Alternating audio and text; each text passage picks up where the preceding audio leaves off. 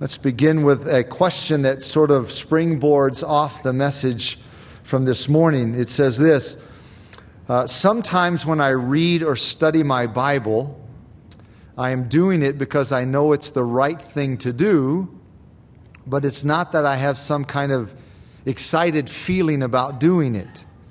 I'm wondering if that's a sign or an, an indication that I don't desire or crave the Word.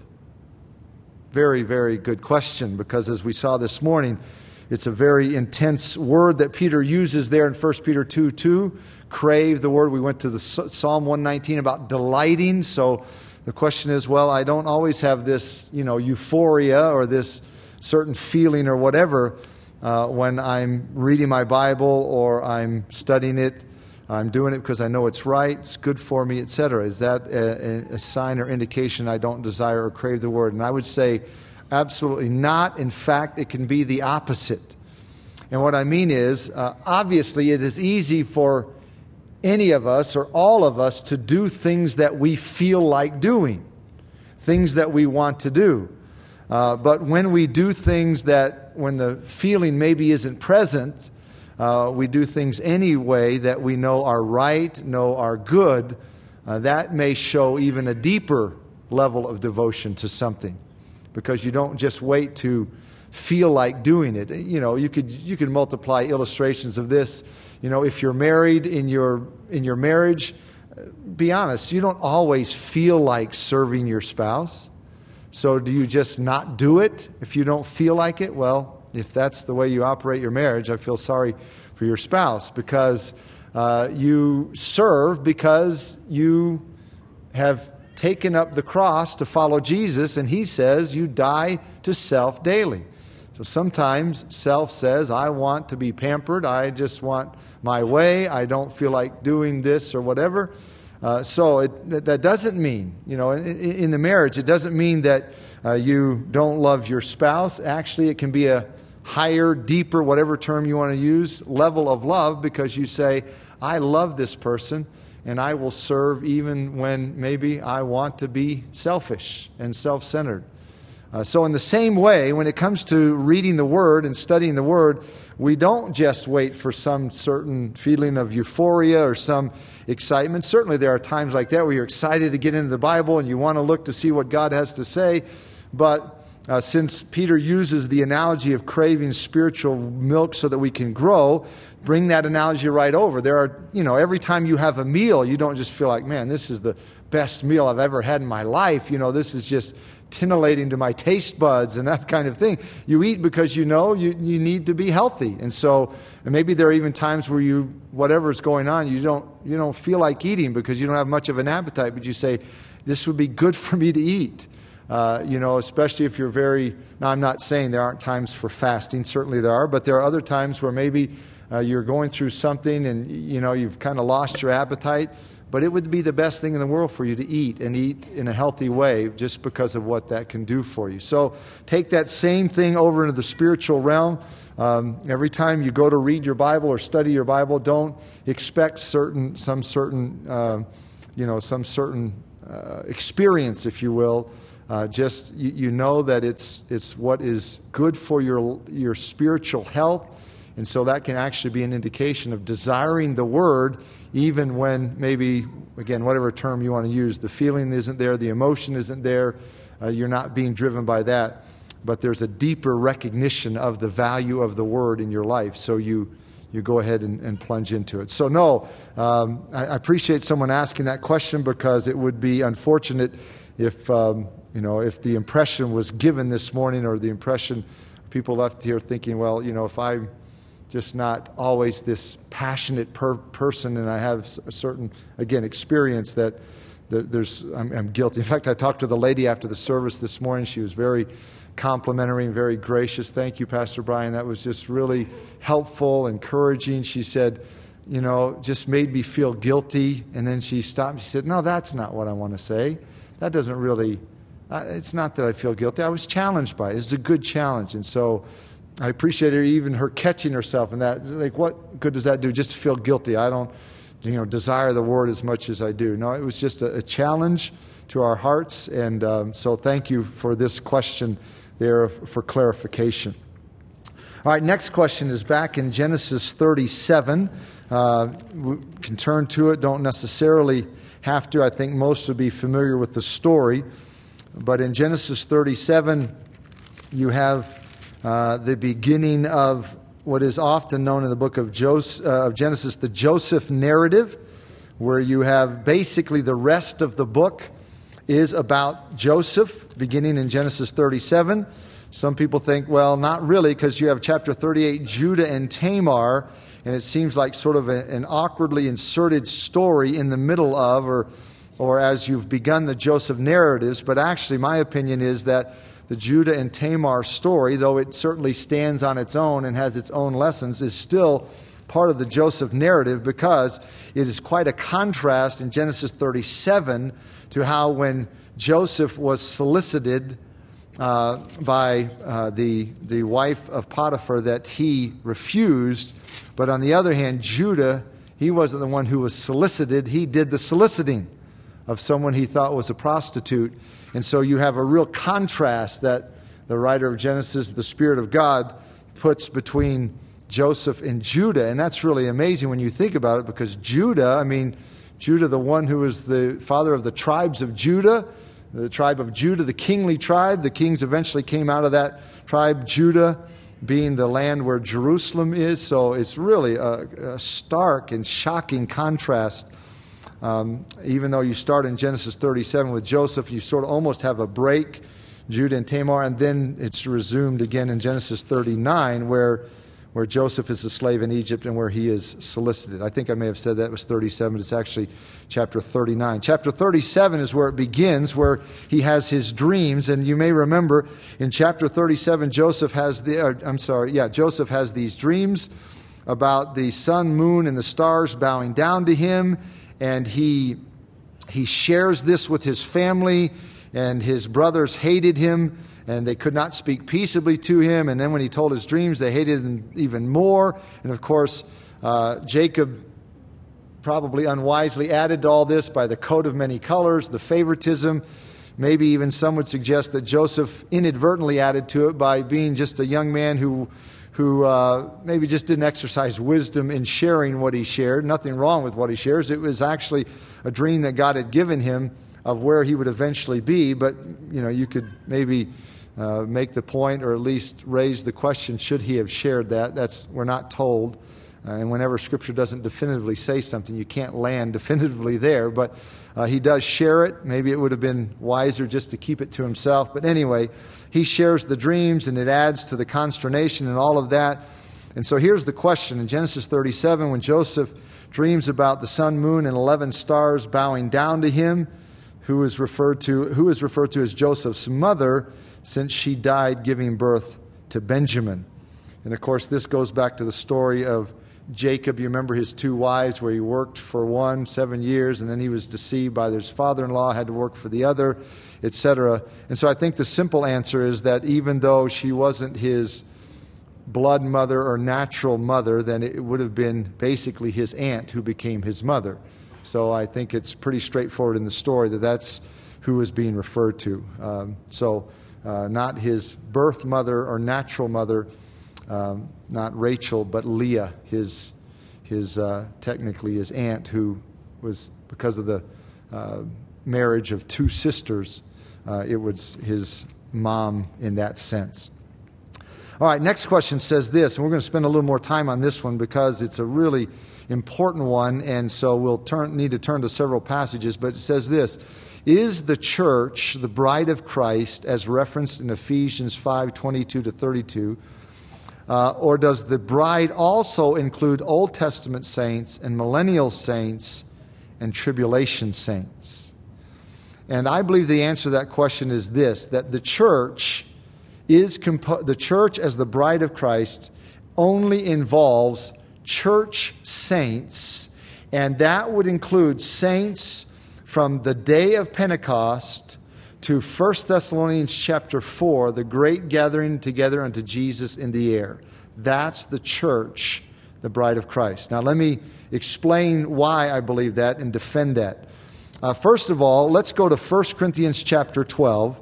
And as I said, we're going to look at several passages for this question because it's such an important one to understand.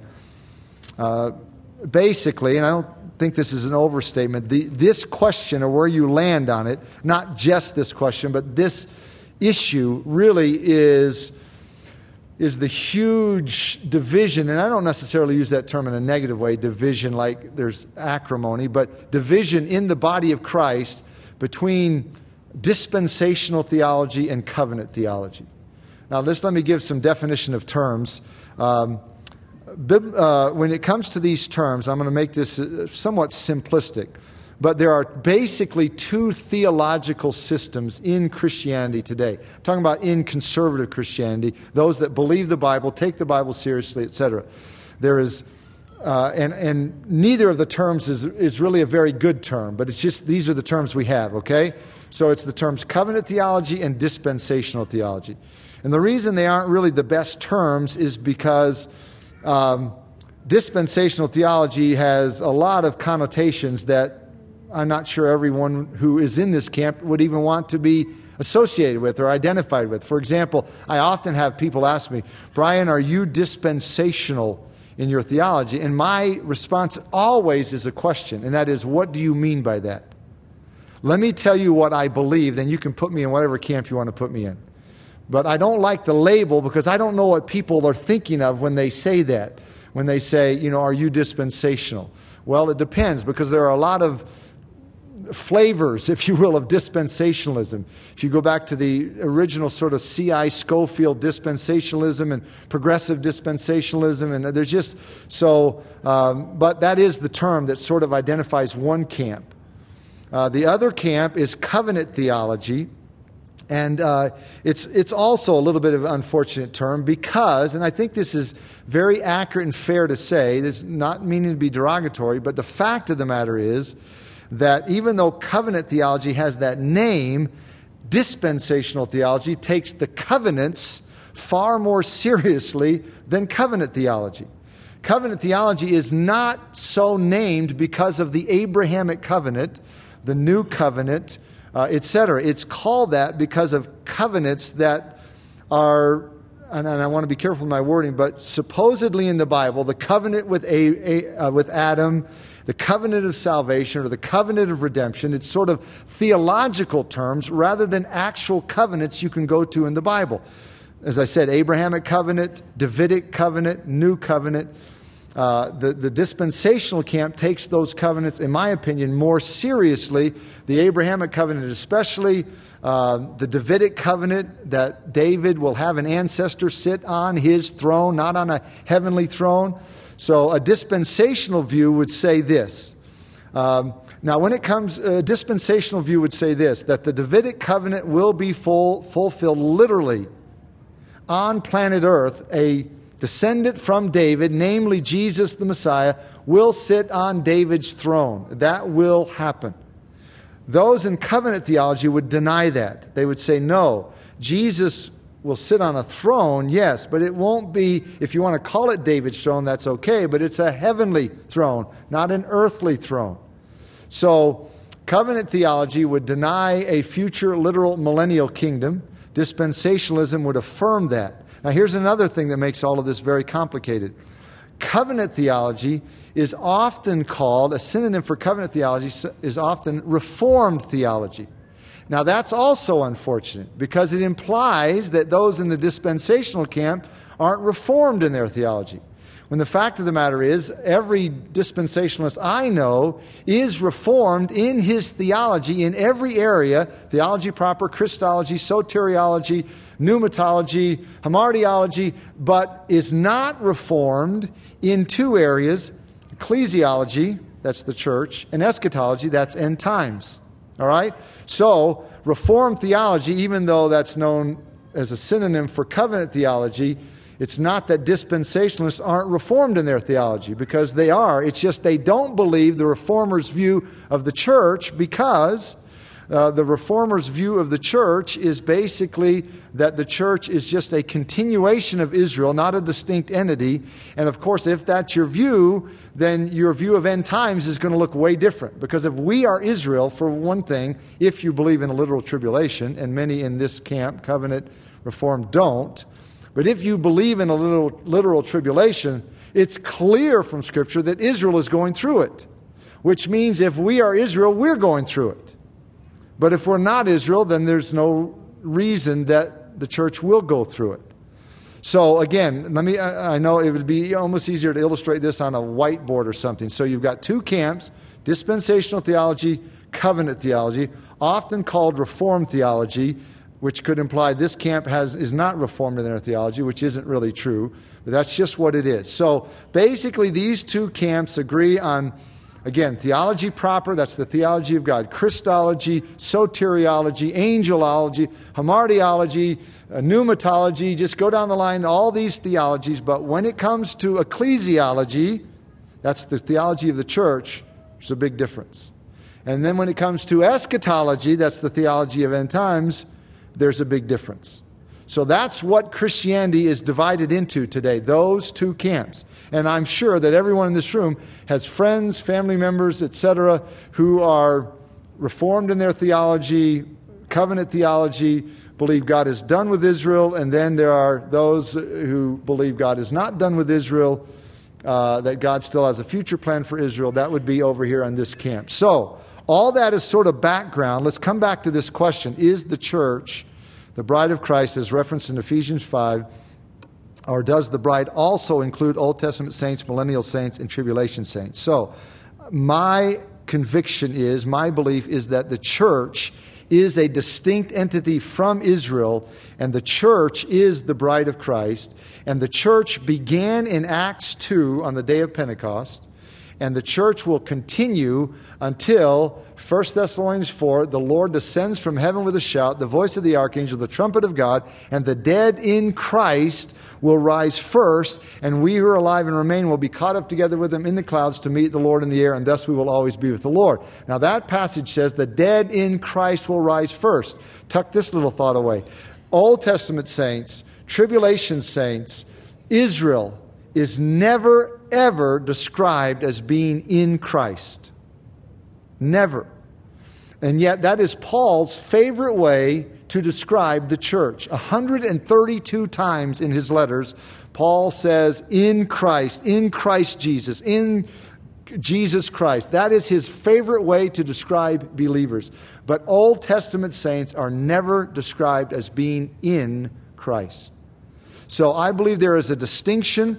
First Corinthians twelve, verse thirteen to, or verse twelve says, "For as the body is one and has many members, but all the members of that one body being many are one body, so is Christ." So Christ has a body, not his fleshly body, which he came to be during the incarnation, but he has a body. It's the church. How do you get into the body of Christ? The next verse tells us, by one Spirit we were all baptized into one body, whether Jews or Greeks, whether slaves or free, and have all been made to drink into one Spirit. So the way we get into the body of Christ is to be placed into the body of Christ by the baptizing work of the Holy Spirit. Okay, if that's the case, then we just have to find out, when did this start? Well, again, we don't have to guess, because in Acts one, Jesus said it was still future. He told the disciples to wait, to tarry until the baptizing, the, the coming of the Holy Spirit comes and his baptizing work begins, his filling work begins. Acts one, it is still future. In Acts eleven, when Peter is called on the carpet for going to the Gentiles and taking the gospel to them, he says, listen, I'm paraphrasing here, but he says, how could I resist God? How, you know, I, I had to go to the Gentiles. How, how could I resist God? And when I gave them the gospel, the Holy Spirit fell on them, the Gentiles, just as he did on us. Key phrase, Acts eleven fifteen. Just as he did on us at the beginning. So Peter points back to the coming of the Holy Spirit as the beginning. So in Acts one, it's still future. In Acts eleven, it's past. The only event between Acts one and Acts eleven that fits that is Acts chapter two, the day of Pentecost, when the Holy Spirit came and he baptized those believers into the church, the body of Christ. That was the start of the church. That was the start of the body of Christ. And that will run until the great gathering together unto Jesus in the air. Now, there are parallels with the Old Testament saints because they are called the wife of Yahweh, Old Testament saints, but we are called the bride of Christ. So obviously there's some parallelism, but it's not the same thing. And in fact, Paul says over in Second Corinthians eleven, he says this, um, Second Corinthians chapter eleven, verse two, he says, "For I am jealous for you with godly jealousy, for I have betrothed you to one husband, that I may present you as a chaste virgin to Christ." And here Paul uses this same analogy, this marriage analogy, to say, I betrothed you to Christ. Now, to really appreciate this, we just have to understand the Jewish wedding custom. It involved three steps. The first was when a young man who wanted to take a wife would go Uh, to his prospective bride's house with his father, and there with her father, they would negotiate a bride price. Now, immediately you've got a, a hurdle there in your mind because you say bride price. That sounds so strange that the guy is going to go buy his wife. You're going to buy your wife. Now, it's just a cultural thing. Get get over that. It's just, it's just culture, because you got to look at it through the eyes of another culture. Uh, I remember in Africa talking to some, some believers about this, and they thought we here in America, specifically dads here in America, were very unloving toward their daughters because we don't sell them. We just give them away in marriage. So again, it's just a matter of perspective. And in fact, one of these young men came here to Bible school, Uh, uh, to uh, to Montana Bible College, and when he be- got back to there and was going to buy his bride, several of us here in the church put money together so he could buy his bride. We helped him buy his bride because since he was a Christian, his future father-in-law thought, hey, he's going to have money, he's got contacts in the West, so the bride price was impossible for him. Now, it wasn't a big deal to us. I think You know, we each kicked in twenty bucks or something, but uh, you know, it was all, it was impossible for him to buy his bride. But this this this is still in many cultures, and it was in the biblical culture. So they would negotiate a bride price, and the, the father of the bride would ask for a very high amount of money because his bride, his daughter was very precious to him. And in fact, some historians say that the bride price in the first century would rival what you would pay for a new home. Very expensive. And so once that was agreed upon, they would pour cups of wine, and then they would all drink it, and then after the bridegroom would drink it, he would hold it out to his potential bride and say something to the effect, uh, I, I give you my life, will you take it? And then she was at the crossroads of a decision. She could say, no, I don't, or take the cup and drink it and basically seal the deal. That was betrothal. And beloved, at that point, they were legally married. I've heard a lot of Christians say, well, that's they were engaged. No, they weren't engaged. They were married. Legally married. The only way out of it was divorce. They were legally married, but they didn't live together as husband and wife. They didn't consummate the marriage physically, because instead the bridegroom would go back to his father's house and he would prepare a place for his bride. Now you're thinking John fourteen. Jesus said, I'm going to my father's house. Prepare a place for you. I'll come again, receive you unto myself. So he would go and prepare a place, and the bride never knew when he was going to finish, so she had to always be ready. Because on an unannounced day, he would return to claim his bride. And then they would go back to the place he had prepared. They would consummate the marriage physically. And then that would be followed by a wedding feast that was usually seven days. Well, the New Testament is filled with that imagery. All over the place, this imagery about our relationship to Christ. Jesus came to this earth to buy a bride, and the price was astronomical. It was his life. And he bought a bride. And he paid the price, but we don't get to be with him because he went back to the Father's house and he's preparing a place. But he's going to come. He says, I'll come again. And we don't know when, so we've got to be ready. He could come before we finish this service or before the end of this night. We have to be ready, because when he comes, he's going to take us to the Father's house, and that will be followed by a wedding feast that will be not seven days, but in my opinion, seven years. So this imagery is throughout the New Testament, and, and it refers to the bride of Christ, the church. So all of that's a very long uh, answer to your question, is the church the bride of Christ, as referenced in Ephesians five, or does the bride include Old Testament saints, millennial saints, and tribulation saints? No, I do not believe it does. And in fact, the tribulation saints are really, if you study it, a continuation of what God did in the first four hundred eighty-three years of the prophecy in Daniel nine, which began at the uh, uh, decree of Artaxerxes to go back and re- for the Jews to rebuild. That started the clock. four hundred eighty-three years, ended at the triumphal entry of Jesus, and it will resume in the future at the signing of a covenant. It will go seven more years. So those saints who are saved in that seven years are, in a sense, part of the four hundred eighty-three years uh, to, to include the four hundred ninety years of that magnanimous prophecy in Daniel chapter nine. So again, all that to say that I think the biblical evidence is clear that the church is the bride of Christ, the body of Christ. It's a unique entity from Israel. They are not to be equated, uh, because if you equate them, then basically what you're saying is all the promises God made to Israel are null and void.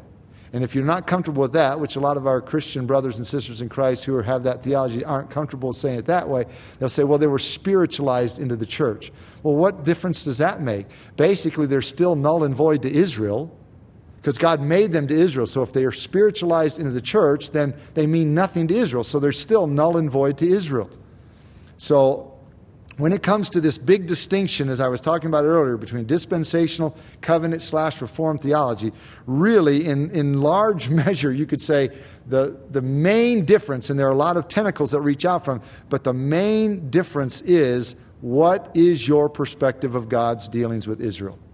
In fact, as I said earlier, when people ask me, Brian, are you a dispensationalist? I will say, well, what do you mean by that? And I will answer your question. And they will say, well, you know, seven dispensations. And I often would say, well, let me tell you this.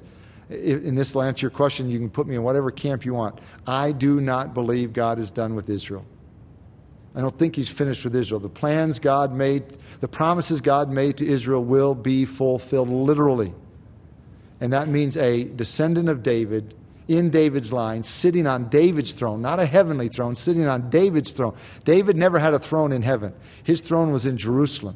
Well, he actually reigned seven years in Hebron and thirty-three years in Jerusalem. David never had a throne in heaven. It was always on the earth. So if a, a descendant of David is going to sit on David's throne in Jerusalem, you're talking millennial kingdom, literal millennial kingdom.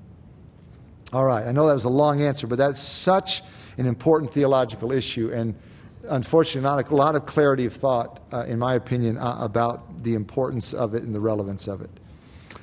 All right, next question says this. Um, I grew up not being exposed to praying in a group. So I struggle with praying how I pray alone in a group. Can you relate to that? I'm sure many of you can. I know I can. It, you know, the way I pray when I'm alone, it's not like it's two different You know, I'm just two different people. But when it's just me before the Lord, my praying is different than I'm praying in a group. I think most of us would probably acknowledge that. My my praying alone is far more personal, far more intimate. I say things to the Lord pers- privately I would never say in a group. Not that they're wrong, but it's I you know, it's the same thing. I say things to my wife in private I wouldn't want you to hear either. So it's not like there's anything wrong with it. It's just Uh, yes, yeah, so I appreciate your honesty there, that you struggle with praying how you pray alone in a group. This, I think, comes from fear of others. Um, in other words, again, we can all relate to that. You know, am I are people going to judge me for the way I'm praying, or am I doing it right? You know, all of these things that can, can plague us. Um, can us, can we as sinners pray without fear of men in a group? How can I practice putting this fear to death? Boy, I really appreciate your transparency. It's a great question, and I guess uh, I would give a, just a couple comments. One is uh, you possibly, you may be, be being harder on yourself than you need to be. Now, I, I don't know that for sure. I don't know your heart. But the reason I say that is because uh, praying in a group, even though all of us maybe in, in some degree, it's different than when we pray alone. Um, but praying in a group um, is something akin to or similar to speaking in public. And not everybody's comfortable speaking in public, right? That doesn't mean you're not a spiritual person. I mean, if you say, Brian, if you called me up here to the pulpit and asked me to say something, I think I would just keel over and die, just because, you know, some people, in fact, you've seen the polls that in society, the number one fear of most people is speaking in public. Well, that doesn't mean you're an unspiritual person. It doesn't mean there's some sin in your heart. It doesn't. Well, in a similar way, praying in public, uh, some of this, I'm not saying all of it, but some of it's personality. There are some people that are very comfortable. They speak in public. They pray in groups. And, other, and others, they could never speak in public. And so praying in a group is, is hard for them. Don't, don't necessarily think that's a sign of lack of spirituality or whatever. However, if, as you say, you say, I think, or I'm wondering if this comes from a fear of man, then how can uh, I practice putting this fear of man to death? Then one of the best ways that you can do it is just making yourself do it when it's awkward for you to do it. So if you really are identifying and think that's it, then I say the best thing you can do is sort of push through that and make yourself pray in groups when it's really hard for you and really awkward for you. If you determine it's just because my personality is more reserved, then I would say don't be so hard on yourself. That's just who you are. Your personality, that's nothing. There's nothing in the Bible that says you're more spiritual if you really are comfortable praying in public group or, you know, in groups. Nothing at all.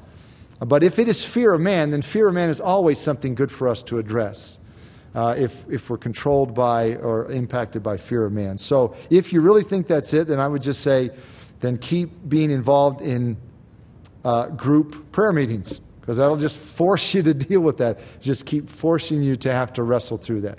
And uh, the Christian life, Christian disciplines are not unlike many disciplines in life. It doesn't sound very spiritual to say, but for many disciplines, it's just a lot of practice. It really is. I mean, you know, um, some people, I often get asked, especially by younger men who are thinking about maybe God's calling them toward pastoral ministry, you know, uh, how do you get to the point where you can speak and study a passage? How do you know what to study? And I just say, you know, I, I'm not trying to at all minimize the role of the Holy Spirit or, you know, exclude the Holy Spirit. But the fact of the matter is some of it's just practice. It's just, it's just repetition. It's just doing it. And so you can, for that reason, by the way, just a little side note, when I first began pastoring and preaching, now this is when our church was downtown, eight West Olive there, and my wife and I lived right next door to the church. I mean, literally, you could like open the side window and almost touch, touch the church building.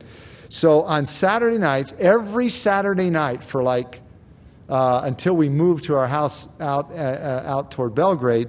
But when we were living there for the entire time, every single Saturday night, I would go into the church building and I would preach my sermon to the pews, to the empty pews. And the reason I did that is because the next morning when I was actually preaching it, I didn't want to be so nervous that I'm just looking down at my notes and I'm not making eye contact with anyone and I have no comfort, and you know, because I didn't want to be like, you know, a robot or stiff. So I would preach to the pews every single Sunday night, uh, Saturday night for, I don't know what it was, five years or whatever, because I recognized that, sure, I did pray about it, and I pray about every one of my sermons that the Holy Spirit would use them, but that doesn't, the, the, the Spirit's involvement in spiritual disciplines doesn't exclude our own practice. And in fact, the writer of Hebrews in chapter five uses the term practice.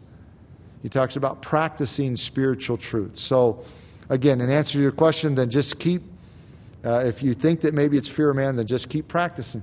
Keep be, making yourself go where you're uncomfortable in, in group prayer settings, and just pray and force yourself through it, and all the while be saying, Lord, help me to th- remind, remember I'm talking to you. I'm not praying to these people. I'm praying to you. So I just want to think about praying to you and not care what anyone else thinks, because the fact of the matter is, you know well, they don't think anything badly about you. But we all feel that awkwardness. So, very good question. All right, next question says this: if Jesus could not be crucified without Roman approval, and that's true. That's why the if you look at the trials of Jesus, the Jewish leaders were pushing hard at Pilate, uh, at signing sort of the death, you know, the, the death sentence, because they couldn't do it. So if Jesus could not be crucified without Roman approval, how did the Jews get around this when they stoned Stephen? It's an excellent question, and I think the simple answer is we know this more from extra-biblical history than even in the Bible, but we can see glimpses of it in the Bible. There was so much tension between the Romans and the Jews in Israel that unless the Romans had to make an issue out of something, they just turned a blind eye. They just would let the Jews do whatever, but there was a limit.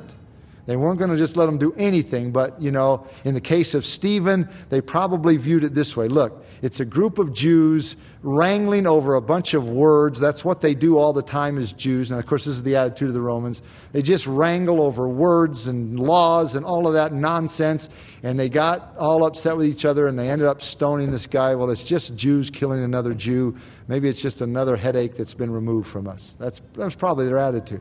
So they just turned a blind eye to it, let them do it, and uh, unless it was going to impact, you know, society in a larger level and create consternation, uh, the Romans just, they wouldn't come down on the Jews unless they knew there was something at stake as far as peace in society, et cetera. All right, next question is uh, Luke sixteen. So let's turn to Luke chapter sixteen.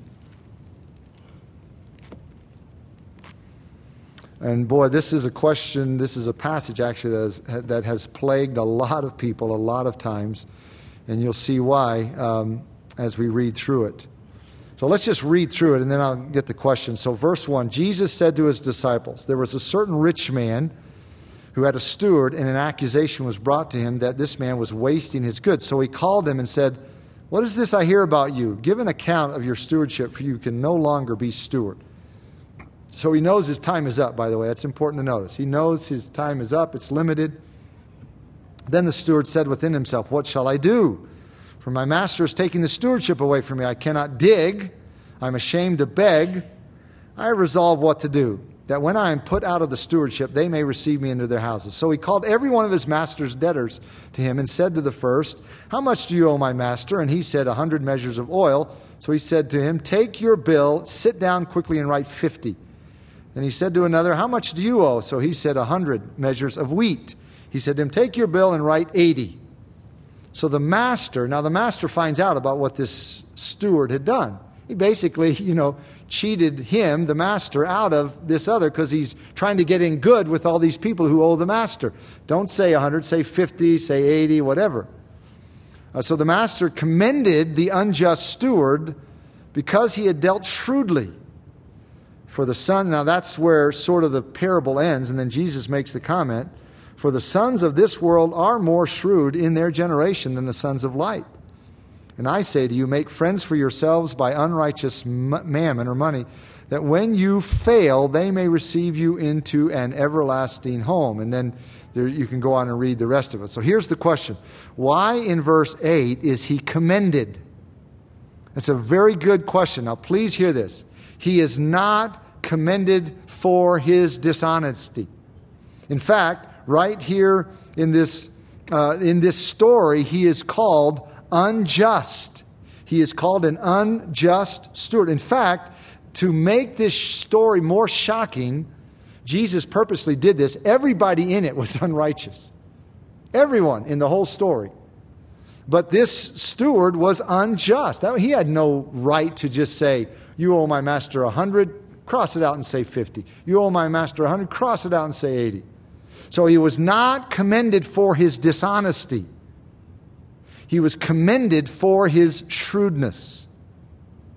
And then the question, why in verse nine does he say, make friends by means of unrighteous wealth? So that'll answer the question. What is the point of this parable that Jesus tells? The point is this, that the sons of this generation, that is, unbelievers, are often wiser, more shrewd with their money than believers. They, in this case, this guy used his money to think about the future. Hey, man, I'm going to get kicked out. I got to do something. And basically, the point that Jesus is making is we, as sons of light, should think about how to use our money for the future. And, of course, not merely like the future, like retirement, but eternity. And so that's why Jesus gives the application, make friends for yourselves by unrighteous mammon. That is, use your money, use your money for eternity. Let me just make that as a you know, a paraphrase. That's basically what Jesus is saying. Now, we don't like this term shrewd. Uh, we kind of has negative connotations. But Jesus, even when he sent his disciples out in Matthew ten, said, "Be," most of our translations say, "Be wise as serpents, as gentle as doves." Listen, gang, that's the word shrewd. Be shrewd as serpents and gentle as doves. Now, dishonesty's wrong. Shrewdness is not. Jesus here was commending, he was commending to us the importance of thinking through how we use our money in people's lives for eternity. That's the basic point of the parable. And he says, unbelievers give more thought to how to use their money for the future than believers do about the future, and namely eternity. All right, last question says this: what is a biblical example of tithing? Should we be giving so that we are confining ourselves to a tighter budget? I am challenged because I know I need to support the church, but I don't know where to start. Well, again, let me kind of give back up and give you just big picture. Um, in the Old Testament, there were two types of giving: required giving, free will giving. Required giving was a tithe that you had to pay it. It wasn't ten percent, as most Christians believe. It was actually ten percent twice a year, and then a third of a ten percent, which would be another three and a third. So it was twenty-three and a third percent that the people of Israel had to give. If you didn't give it, you were robbing God because you lived in a theocracy, and you had to give it so the priesthood could be supported. It was required giving, or let me give you another term. It was tax. It was the tax to live in Israel. In addition, the people were encouraged, exhorted to give from their hearts, to give graciously, generously to the Lord. That's Old Testament giving. In the New Testament, guess what? It's the same way. We have required giving. You know what that is? Tax. Jesus said, "Pay your taxes." Paul said, "Pay your taxes." Peter said, "Pay your taxes." We have to give that to live in our country. And interestingly, you think about twenty-three and a third percent in the Old Testament. I mean, what is the tax rate here when you add up all your taxes? I don't know. It's probably pretty close to that. But in addition to that, when we are exhorted to give in the New Testament, listen, a percentage is never prescribed. Never. Instead, if you look at giving in the New Testament, here are the terms you will see. Give generously, give sparingly, give sacrificially, give regularly, give proportionately. You look at giving in the New Testament, and we are taught to give, and we are taught to, to give. Again, those are the terms that Paul, don't give not begrudgingly. I remember sitting in a Sunday school class one time, this was years ago. He wasn't here at our church. We were sitting in the Sunday school class with my wife, and the Sunday school teacher said, "Listen, some of you are not giving ten percent to God. You're only giving nine percent, and God is not going to bless you if you don't give ten percent. And my wife was holding my hand down so that I couldn't raise it up to say, "You know what? I know that God would much rather you give nine percent willingly than ten percent grudgingly. There's no doubt in my mind." Uh, so we are exhorted, when it comes to giving, we are exhorted to give. Again, these are biblical terms: regularly, systematically, weekly, uh, generously, um, not begrudgingly, joyfully. Those are the terms that are used. So how should we teach God's people to give? Do we say, "Here's the percentage you have to give to be pleasing to God"? No. Here's what you say to God's people. This is between you and the Lord, but remember, God wants you to give joyfully. He wants you to give generously. He wants you to give regularly. He wants you to give systematically. He, those are the terms the New Testament uses. So as far as your question, what is the biblical example of tithing? I wouldn't even go there. I would just say, you know, now listen, a lot of Christians use ten percent. And that's great, as long as you understand that's just between you and the Lord. You're not required to give that, but you're to determine between the Lord you and the Lord what you should give. And I know a lot of Christians, that's sort of the starting point for that. My wife and I, when we got married, we said, okay, we'll start at ten percent. Everything the Lord blesses us with, that's just off the top, we'll just give ten percent. That's where we started, and we just keep evaluating that through the years to see how the Lord wants us to give. Um, but there's nothing in the New Testament that prescribes a percentage. Instead, you give those ways that are mentioned. And Scripture says, because God loves a cheerful giver. giver. And um, so that is the way you give: sacrificial, sacrificially, willingly, joyfully, regularly, systematically, and then that's between you and the Lord. All right, let's stand as we close.